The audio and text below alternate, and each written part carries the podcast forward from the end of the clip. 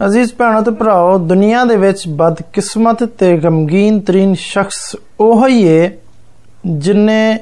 ਐਸਾ ਗੁਨਾਹ ਕੀਤਾ ਹੈ ਜਿਹਦੀ ਮਾਫੀ ਕੋ ਨਹੀਂ।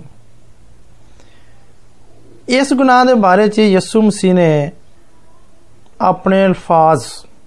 ਇਸ ਤਰ੍ਹਾਂ ਬਿਆਨ ਕੀਤੇ, ਜਿਹੜੇ ਮੱਤੀ ਦੀ ਇੰਜੀਲ ਉਹਦੇ 12ਵੇਂ ਬਾਬ ਦੀ 31ਵੀਂ ਤੇ 32ਵੀਂ ਆਇਤ ਦੇ ਵਿੱਚ ਦਰਜ ਨੇ ਕਿ ਨਾ ਇਹ ਗੁਨਾਹ ਇਸ ਦੁਨੀਆ ਵਿੱਚ ਮਾਫ ਹੋਏਗਾ ਤੇ ਨਾ ਆਉਣ ਵਾਲੀ ਦੁਨੀਆ ਦੇ ਵਿੱਚ। ਯਿਸੂ ਮਸੀਹ ਦੀ ਇਸ ਤਾਲੀਮ ਦੇ ਬਾਰੇ 'ਚ ਬਹੁਤ ਸਾਰੇ ਲੋਕੀ ਹੈਰਾਨੀ ਤੇ ਪਰੇਸ਼ਾਨੀ ਦਾ ਸ਼ਿਕਾਰ ਨੇ, ਕਿਉਂਕਿ ਉਹਨਾਂ ਨੂੰ ਸ਼ੱਕ ਹੈ ਕਿ ਨਕਾਬਲੇ ਮਾਫੀ ਗੁਨਾਹ ਕੀ ਹੋ ਸਕਦਾ ਹੈ। ਇਹ ਗੁਨਾਹ ਕਿਵੇਂ ਹੋ ਜਾਂਦਾ ਸਾਨੂੰ ਕਿਵੇਂ ਪਤਾ ਚੱਲੇਗਾ ਕਿ ਇਹ ਗੁਨਾਹ ਸਾਡੇ ਕੋਲ ਹੋ ਗਿਆ ਹੈ? ਸਭ ਤੋਂ ਪਹਿਲਾਂ ਮੈਂ ਇਹ ਅਰਜ਼ ਕਰ ਦਵਾਂ ਕਿ ਸਾਡਾ ਖੁਦਾਵੰਦ ਮੁਹੱਬਤ ਦਾ ਖੁਦਾ ਉਹਦੀ ਜ਼ਾਤੀ ਖਾਸ਼ ਹੈ ਕਿ ਸਾਰੇ ਨਜਾਤ ਪਾਉਣ ਤੇ ਇਹਦੇ ਲਈ ਉਹਨੇ ਸਰਵ ਸਮਾਨ ਵੀ ਮਹਈਆ ਕਰ ਰੱਖਿਆ। ਪਹਿਲਾ ਯੋਹਨਾ ਤੇ ਪਹਿਲਾ ਬਾਬ ਤੇ ਉਹਦੀ ਨੌਵੀਂ ਆਇਤ ਬਿਆਨ ਕਰ ਦਈਏ ਕਿ ਉਹ ਸਾਡਿਆਂ ਗੁਨਾਹਾਂ ਨੂੰ ਮਾਫ ਕਰਨ ਦੇ ਵਿੱਚ ਸੱਚਾ ਤੇ ਆਦਲ ਹੈ ਇਹਦੇ ਵਿੱਚ ਕਲਾਮ ਨਹੀਂ ਕਿ ਗੁਨਾਹ ਦੇ ਧੱਬੇ ਕਿੰਨੇ ਹੀ ਗੂੜੇ ਹੋਣ। ਯਿਸੂ ਦਾ ਖੂਨ ਉਹਨਾਂ ਨੂੰ ਧੋ ਦਿੰਦਾ ਹੈ। ਯਸਾਇਆ ਨਬੀ ਆਪਣੇ ਸੀਫੇ ਦੀ ਪਹਿਲੇ ਬਾਬ ਦੀ 18ਵੀਂ ਐਚ ਬਿਆਨ ਕਰਦਾ ਹੈ ਕਿ ਖਾ ਤੁਹਾਡੇ ਗੁਨਾਹ ਕਿਰਮਜ਼ੀ ਕਿਉਂ ਨਾ ਹੋਣ ਫਿਰ ਨਕਾਬਲੇ ਮਾਫੀ ਗੁਨਾਹ ਦੇ ਜ਼ਿਕਰ ਦਾ ਕੀ ਮਤਲਬ ਹੈ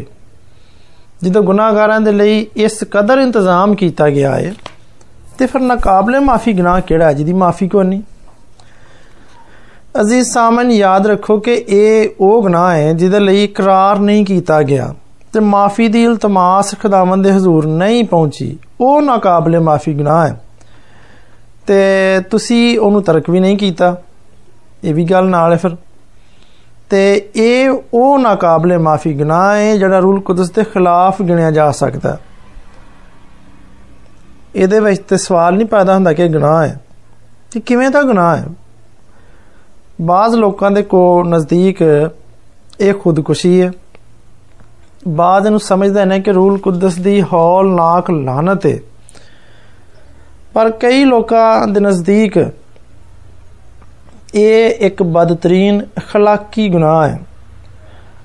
ਪਰ ਅਸੀਂ ਜਾਣਦੇ ਹਾਂ ਕਿ ਇਹ ਸਿਰਫ ਗੁਨਾਹ ਹੈ ਖਾ ਕਿਸੇ ਵੀ ਨੌਈਅਤ ਦਾ ਕਿਉਂ ਨਾ ਹੋਵੇ ਪਰ ਸਵਾਲ ਇਹ ਪੈਦਾ ਹੁੰਦਾ ਕਿ ਗੁਨਾਹ ਕੀ ਹੈ ਹਾਂਜੀ, ਗੁਨਾਹ ਕਿਨੂੰ ਆਂਦੇ ਨੇ? ਨਾਫਰਮਾਨੀ ਨੂੰ ਆਂਦੇ ਨੇ। ਸ਼ਰੀਅਤ ਦੀ ਮੁਖਾਲਫਤ ਜਿਹੜੀ ਹੈ ਉਹ ਗੁਨਾਹ ਹੈ ਪਹਿਲਾ ਯਹੋਨਾ ਤੀਸਰਾ ਬਾਬ ਤੇ ਚੌਥੀ ਆਇਤ 'ਚ ਪਲੂਸ ਰਸੂਲ ਬਿਆਨ ਕਰਦਾ ਹੈ ਕਿ ਇਹ ਸ਼ਰੀਅਤ 10 ਹੁਕਮਾਂ ਦੀ ਸ਼ਰੀਅਤ ਹੈ ਤੇ ਇਹਦਾ ਇਹ ਵੀ ਮਤਲਬ ਹੋ ਸਕਦਾ ਹੈ ਕਿ ਨਾਕਾਬਲੇ ਮਾਫੀ ਗੁਨਾਹ ਜਿਹੜਾ ਹੈ ਖੁਦਾ ਦੇ ਕਲਾਮ ਨੂੰ ਤੋੜਨਾ ਹੈ ਅਸੀਂ ਇਹ ਵੀ ਜਾਣਦੇ ਹਾਂ ਕਿ ਇਹ ਗੁਨਾਹ ਰੂਲ ਕੁਦਸ ਨੂੰ ਰੰਜੀਦਾ ਕਰਨਾ ਹੈ ਤੇ ਆਖਰ ਰੂਲ ਕੁਦਸ ਦਾ ਕੰਮ ਕੀ ਹੈ ਖੁਦਾ ਦਾ ਕਲਾਮ ਬਿਆਨ ਕਰਦਾ ਹੈ ਕਿ ਖੁਦਾ ਦਾ ਰੂਹ ਸਾਰੀਆਂ ਗੱਲਾਂ ਦੀ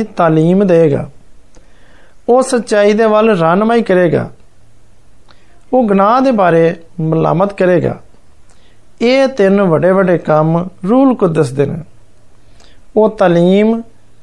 ਤੇ ਰਹਿਨਮਾਈ ਤੇ ਕਾਇਲੀਅਤ ਬਖਸ਼ੇਗਾ ਜਦੋਂ ਤੱਕ ਅਸੀਂ ਰੂਲ ਕੁਦਸ ਨੂੰ ਇਹ ਤਿੰਨ ਕੰਮ ਸਰੰਜਾਮ ਦੇਣ ਦੀ ਇਜਾਜ਼ਤ ਦਿੰਨੇ ਆ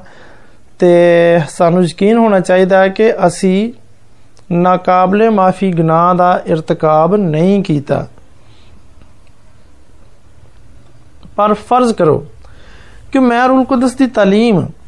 ਉਹਦੀ ਰਹਿਨਮਾਈ ਤੇ ਉਹਦੀ ਕਾਇਲੀਅਤ ਨੂੰ ਇਨਕਾਰ ਕਰ ਦਿੰਨਾ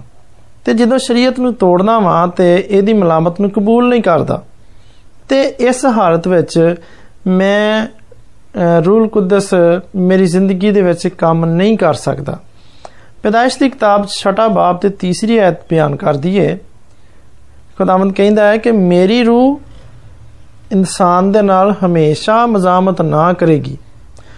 ਜਦੋਂ ਖੁਦਾਵੰਦ ਨੇ ਇਹ ਅਲਫਾਜ਼ ਅਦਾ ਕੀਤੇ, ਉਸ ਵੇਲੇ ਲੋਕੀ ਕੀ ਕਰਨ ਰਹੇ ਸਨ? ਉਸ ਵੇਲੇ ਲੋਕੀ ਝੂਠ ਬੋਲਦੇ ਸਨ, ਚੋਰੀ ਕਰਦੇ ਸਨ। ਹਰ ਤਰ੍ਹਾਂ ਦਾ ਗੁਨਾਹ ਜਿਹੜਾ ਇਨਸਾਨ ਕਰ ਸਕਦੇ ਨੇ, ਉਹ ਕਰਦੇ ਸਨ। ਜਦੋਂ ਨੂੰ ਮਨਾਦੀ ਕਰਨ ਰਿਹਾ ਸੀ, ਉਸ ਵੇਲੇ ਰੂਲ ਕੁਦਸ ਨੂੰ ਉਹਨਾਂ ਦੇ ਗੁਨਾਹ ਤਰਕ ਕਰਨ ਤੇ ਮਲਾਮਤ ਕਰਨ ਦੇ ਵਿੱਚ ਮਸਰੂਫ ਸੀ। ਪਰ ਉਹਨਾਂ ਲੋਕਾਂ ਨੇ ਨੂਹ ਦੇ ਪੈਗਾਮ ਨੂੰ ਰੱਦ ਕਰਤਾ। ਤੇ ਇਸ ਤਰ੍ਹਾਂ ਉਹਨਾਂ ਨੇ ਖੁਦਾ ਨੂੰ ਰੱਦ ਕਰਤਾ। ਜਦੋਂ ਕਿ ਨੂਹ ਦੇ ਜ਼ਰੀਏ ਆਪਣੇ ਰੂਲ ਕੁਦਸ ਦੇ ਨਾਲ ਕਲਾਮ ਕਰਨ ਰਿਹਾ ਸੀ ਤੇ ਕੀ ਐਨ ਐਵੇਂ ਹੀ ਦੁਨੀਆ ਦੀ ਇਹ ਹਾਲਤ ਨਹੀਂਗੀ ਇਫਸੀਓ ਚੌਥਾ ਬਾਬ ਤੇ 30ਵੀਂ ਆਇਤ ਦੇ ਮੁਤਾਬਕ ਬਿਲਕੁਲ ਇਸੇ ਤਰ੍ਹਾਂ ਲੋਕ ਖੁਦਾ ਦੇ ਰੂਹ ਨੂੰ ਰੱਦ ਕਰਨ ਦੇ ਨੇ ਉਹ ਖੁਦਾ ਦੇ ਰੂਹ ਦੀ ਧੀਮੀ ਆਵਾਜ਼ ਦੀ ਪਰਵਾਹ ਨਹੀਂ ਕਰਦੇ ਸ਼ਾਇਦ ਇਹ ਸਮਝਦੇ ਨੇ ਕਿ ਇਹ ਕੋਈ ਵੱਡਾ ਖਤਰਨਾਕ ਗੁਨਾਹ ਨਹੀਂਗਾ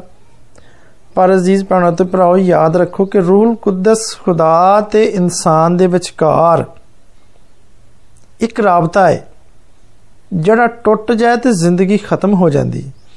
ਤੇ ਫਰਦੌਸ ਦੀਆਂ ਰਾਵਾਂ ਬੰਦ ਹੋ ਜਾਂਦੀਆਂ ਨੇ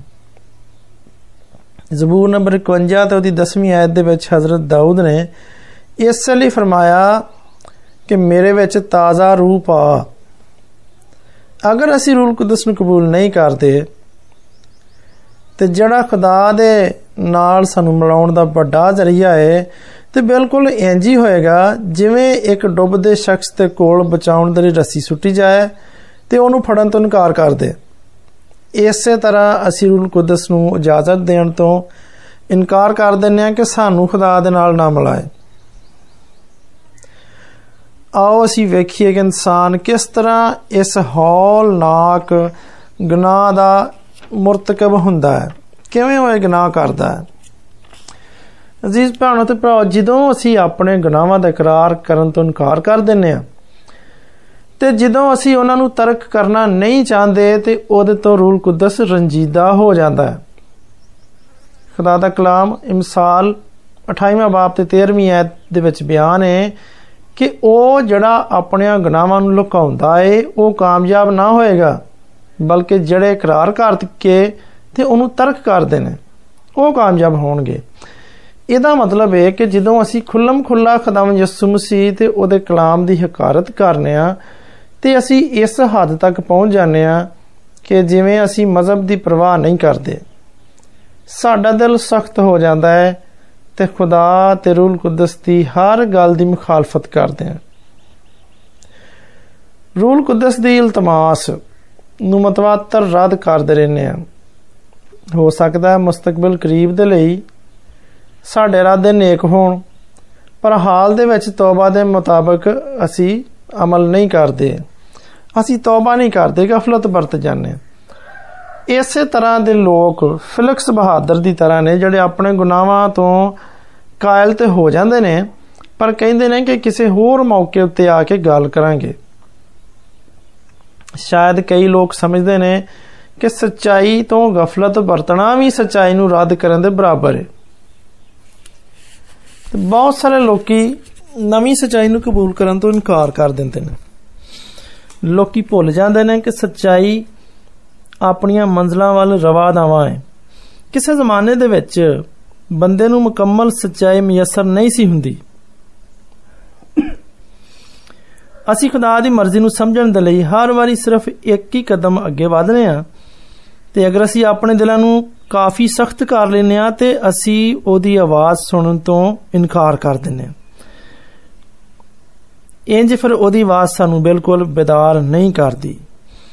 ਇਹ ਇਸੇ ਤਰ੍ਹਾਂ ਹੈ ਜਿਵੇਂ ਤੁਹਾਡੇ ਘਰ ਦੇ ਵਿੱਚ ਅਲਾਰਮ ਕਲਾਕ ਹੋਵੇ ਜਿਹਦੀ ਵਜ੍ਹਾ ਤੋਂ ਅਸੀਂ ਵਕਤ ਉੱਤੇ ਉੱਠ ਜਾਂਦੇ ਆ ਤੇ ਜ਼ਰੂਰੀ ਕੰਮ ਕਰਨ ਦੇ ਜਾਂਦੇ ਆ ਫਰਜ਼ ਕਰੋ ਅਸੀਂ ਕਈ ਦਿਨ ਤੱਕ ਅਲਾਰਮ ਦੀ ਪਰਵਾਹ ਨਾ ਕਰੀਏ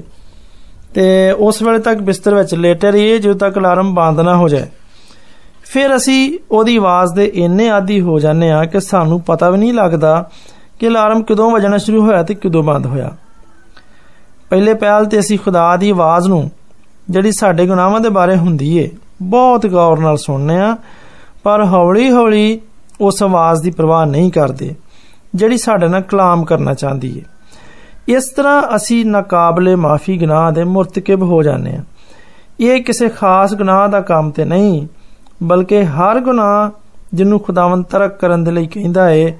ਤੇ ਅਸੀਂ ਉਹਦੀ ਮਜ਼ਾਮਤ ਕਰਨੇ ਆ ਉਹੀ ਨਾਕਾਬਲੇ ਮਾਫੀ ਗੁਨਾਹ ਹੋਏਗਾ ਪਹਿਲਾ ਤਮੋਥੀਅਸ ਚੌਥਾ ਬਾਪ ਤੇ ਦੂਜੀ ਆਇਤ ਦੇ ਵਿੱਚ ਇਹਦੀ ਇੱਕ ਚੰਗੀ ਮਿਸਾਲ ਮਿਲਦੀ ਹੈ ਯਾਨੀ ਕਿ ਗਰਮ ਲੋਹੇ ਦੇ ਨਾਲ ਦਾਗੀ ਗਈ ਹੈ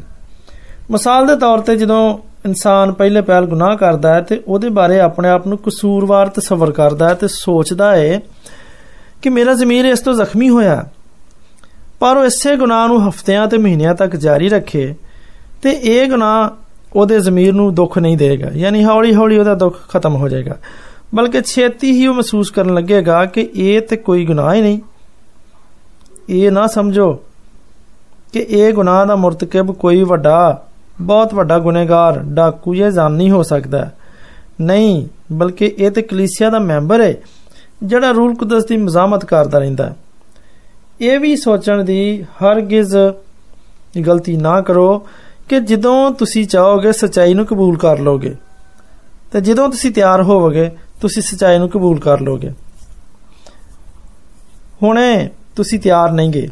ਇਹ ਖੁਦਾ ਤੇ ਸਚਾਈ ਦੇ ਨਾਲ ਬੜਾ ਸਖਤ ਮਜ਼ਾਕ ਹੈ ਇਸ ਲਈ ਸਚਾਈ ਨੂੰ ਹੁਣੇ ਕਬੂਲ ਕਰੋ ਮੁਲਤਵੀ ਕਰਨ ਦੇ ਮੌਤ ਦਾ ਖਤਰਾ ਲਹਕ ਕੇ ਇੱਕ ਵਾਰੀ ਇੰਜ ਹੋਇਆ ਕਿ ਬਰਫ਼ ਦਾ ਇੱਕ ਬਹੁਤ ਵੱਡਾ ਤੋਦਾ ਨਿਆਗਰਾ ਦਰਿਆ ਦੇ ਵਿੱਚ ਨਿਆਗਰਾ ਆਬਸ਼ਾਰ ਦੇ ਵੱਲ ਨੂੰ ਰੜਦਾ ਜਾਣ ਰਿਹਾ ਸੀ ਰੁੜਦਾ ਜਾਣ ਰਿਹਾ ਸੀ ਬਰਫ਼ ਦੇ ਉਸ ਤੋਦੇ ਉੱਤੇ ਇੱਕ ਮਰੇ ਹੋਏ ਵੱਛੇ ਦੀ লাশ ਪਈ ਸੀ ਜਿਹਨੂੰ ਕੁਝ ਗਿੱਧ ਵੇਖਣ ਦੇ ਸਨ ਭਾਵੇਂ ਉਹ ਖਤਰਨਾਕ ਆਬਸ਼ਾਰ ਦੇ ਕੋਲ-ਕੋਲ ਪਹੁੰਚ ਚੁੱਕਿਆ ਸੀ ਪਰ ਇੱਕ ਬੜੇ ਸਿਹਤਮੰਦ ਪਰਿੰਦੇ ਨੇ ਉੱਤੇ ਚਪਟਾ ਮਾਰਿਆ ਤੇ ਉਹਨੂੰ ਖਾਣ 'ਚ ਮਸਰੂਫ ਰਿਹਾ ਇਹ ਸੋਚਦੇ ਹੋਇਆ ਕਿ ਜਦੋਂ ਜੀ ਚਾਹੇਗਾ ਉਹ ਉੱਡ ਜਾਏਗਾ ਉਹਨੂੰ ਆਪਣੇ ਮਜ਼ਬੂਤ ਪਰਾਂ ਦੇ ਉੱਤੇ ਬੜਾ ਹੀ ਫਖਰ ਸੀ ਕੁਝ ਹੀ ਲਮਹਿਆਂ ਪਹਿਲੋਂ ਕਿ ਉਹ ਵੱਡਾ ਤੋਦਾ ਆਬਸ਼ਾਰ ਦੇ ਵਿੱਚ ਜਾ ਪਵੇ ਉਸ ਪਰਿੰਦੇ ਨੇ ਉੱਡਣ ਦੇ ਲਈ ਪਰ ਫੜਫੜਾਏ ਪਰ ਉੱਡ ਨਾ ਸਕਿਆ ਉਹਦੀਆਂ ਸਾਰੀਆਂ ਕੋਸ਼ਿਸ਼ਾਂ ਨਾਕਾਮ ਰਹਿ ਗਈਆਂ ਕਿਉਂਕਿ ਉਹਦੇ ਪੰਜੇ ਜਿਹੜੀ ਬਰਫ਼ ਦੇ ਉੱਤੇ ਬੈਠਾ ਸੀ ਉਸ ਬਰਫ਼ ਦੇ ਵਿੱਚ ਜੰਮ ਗਏ ਸਨ ਤੇ ਇਹਦੀ ਉਹਨੂੰ ਖਬਰ ਵੀ ਨਾ ਹੋਈ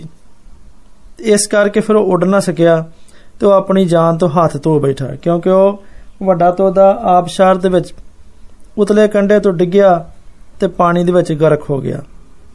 ਬੜੇ ਹੀ ਸ਼ੋਰ ਦੇ ਨਾਲ ਗਿੱਧ ਤੇ ਉਹ ਤੋਦਾ ਉੱਤੋਂ ਛਟਾਨ ਤੋਂ ਥੱਲੇ ਪਾਣੀ ਦੇ ਵਿੱਚ ਡਿੱਗੇ ਤੇ ਪਾਸ਼-ਪਾਸ਼ ਹੋ ਗਏ। ਕੋਈ ਇਹ ਨਾ ਸੋਚੇ ਕਿ ਅਸੀਂ ਮੁਸਤਕਬਲ ਵਿੱਚ ਖੁਦਾ ਦਾ ਇੰਤਖਾਬ ਕਰ ਲਵਾਂਗੇ। ਗੌਰ ਕਰੋ ਕਿ ਇਸ ਗੱਲ ਨੂੰ ਟਾਲਣ ਦੇ ਕੀ ਖਤਰਾਤ ਪੈਦਾ ਹੋ ਸਕਦੇ ਨੇ ਖੁਦਾ ਦਾ ਕਲਾਮ ਕਹਿੰਦਾ ਹੈ ਕਿ ਨਜਾਤ ਦਾ ਦਿਨ ਅੱਜ ਹੀ ਹੈ ਕੱਲ ਬਹੁਤ ਦੇਰ ਹੋ ਜਾਏਗੀ ਅਜ਼ੀਜ਼ ਸਾਮਈਨ ਜਿਹਨੂੰ ਆਪਣੀ ਹਾਲਤ ਦਾ ਅਹਿਸਾਸ ਹੈ ਤੇ ਉਹ ਜਿਹੜਾ ਨਜਾਤ ਚਾਹੁੰਦਾ ਹੈ ਯਕੀਨਨ ਉਹ ਹੁਣੇ ਨਾਕਾਬਲੇ ਮਾਫੀ ਗੁਨਾਹ ਦੇ ਮਰਤਕਬ ਨਹੀਂ ਹੋਏ ਮੈਂ ਸਿਰਫ ਇਹ ਆਖਾਂਗਾ ਕਿ ਖੁਦਾ ਦੇ ਰੂਹ ਦੀ ਮਜ਼ਾਮਤ ਨਾ ਕਰੋ ਜਿਹੜਾ ਤੁਹਾਨੂੰ ਗੁਨਾਹਾਂ ਦੀ ਕਾਇਲੀਅਤ ਬਖਸ਼ਦਾ ਹੈ ਤੇ ਗੁਨਾਹ ਤਰਕ ਕਰਨ ਉਤੇ ਮਾਦਾ ਕਰਦਾ ਹੈ ਚੰਗੇ ਵੇਲੇ ਦੀ ਆਮਦ ਦਾ ਇੰਤਜ਼ਾਰ ਨਾ ਕਰੋ ਕਿਉਂਕਿ ਹੋ ਸਕਦਾ ਹੈ ਕਿ ਖੁਦਾ ਦਾ ਰੂਹ ਸਿਰਫ ਇੱਕੋ ਵਾਰੀ ਤੁਹਾਨੂੰ ਆਗਾਹੀ ਦੇਵੇ ਇੱਕ ਦਾਨਸ਼ਮੰਦ ਬੰਦਾ ਖੁਦਾ ਦਾ ਖਾਦਮ ਸ਼ਿਕਾਗੋ ਦੇ ਵਿੱਚ ਮੀਟਿੰਗ ਮਨਕਦ ਕਰਾਉਣ ਰਿਹਾ ਸੀ ਤੇ ਉਹਨੇ ਹਾਜ਼ਰੀਨ ਨੂੰ ਆਖਿਆ ਕਿ ਤੁਹਾਨੂੰ ਇੱਕ ਹਫਤਾ ਦਿੱਤਾ ਜਾਂਦਾ ਹੈ ਕਿ ਤੁਸੀਂ ਫੈਸਲਾ ਕਰਕੇ ਵਾਪਸ ਆਓ ਕਿ ਤੁਸੀਂ ਯਿਸੂ ਮਸੀਹ ਨੂੰ ਕਬੂਲ ਕਰਨਾ ਕਿ ਨਹੀਂ ਕਰਨਾ ਬਦਕਿਸਮਤੀ ਦੇ ਨਾਲ ਉਸੇ ਹੀ ਰਾਤ ਇਸ ਕਦਰ ਹੌਲਨਾਕ ਤੂਫਾਨ ਆਇਆ ਕਿ ਸ਼ਹਿਰ ਸਾਰਾ ਤਬਾਹ ਹੋ ਗਿਆ ਤੇ ਹਜ਼ਾਰਾਂ ਲੋਕੀ ਤੂਫਾਨ ਦੀ ਨਜ਼ਰ ਹੋ ਗਏ ਯਾਨੀ ਮਾਰੇ ਗਏ। ਤੇ ਉਹਨੇ ਇਸ ਗੱਲ ਦਾ ਫਿਰ ਐਲਾਨ ਕੀਤਾ, ਇਕਰਾਰ ਕੀਤਾ ਕਿ ਮੈਂ ਬੜੀ ਸਖਤ ਗਲਤੀ ਕੀਤੀ, ਜਿਹੜਾ ਲੋਕਾਂ ਨੂੰ ਇੱਕ ਹਫਤਾ ਦੇ ਦਿੱਤਾ ਕਿ ਫੈਸਲਾ ਕਰ ਲਓ। ਉਹ ਲੋਕੀ ਰੋਜ਼ੇ ਅਦਾਲਤ ਮੇਰੇ ਖਿਲਾਫ ਮੂੰਹ ਖੋਲ ਸਕਦੇ ਨੇ। ਇਸ ਲਈ ਅੱਜ ਮੈਂ ਤੁਹਾਨੂੰ ਇੱਕ ਹਫਤਾ ਜਾਂ ਇੱਕ ਦਿਨ ਵੀ ਫੈਸਲਾ ਕਰਨ ਲਈ ਨਹੀਂ ਦੇ ਸਕਦਾ ਇਸ ਤੋਂ ਬਿਹਤਰ ਹੈ ਕਿ ਮੈਂ ਆਪਣਾ ਸੱਜਾ ਹੱਥ ਵੱਢ ਦਿਆਂ ਇਹਦੀ ਨਿਸਬਤ ਕਿ ਮੈਂ ਤੁਹਾਨੂੰ ਫੈਸਲਾ ਕਰਨ ਲਈ 1 ਘੰਟਾ ਵੀ ਦਵਾਂ ਹੁਣੇ ਹੀ ਯਿਸੂ ਮਸੀਹ ਨੂੰ ਅਪਣਾਉਣ ਦਾ ਫੈਸਲਾ ਕਰ ਲਓ ਤੇ ਉਹਦੇ ਕੋਲ ਆ ਜਾਓ ਮੁਮਕਨ ਹੈ ਅਗਲੀ ਘੜੀ ਮੌਕਾ ਮਿਲੇ ਕਿ ਨਾ ਮਿਲੇ ਖੁਦਾ ਤੁਹਾਨੂੰ ਹੁਣੇ ਹੀ ਇਹ ਫੈਸਲਾ ਕਰਨ ਦਾ ਫਜ਼ਲ ਬਖਸ਼ੇ ਆਮੀਨ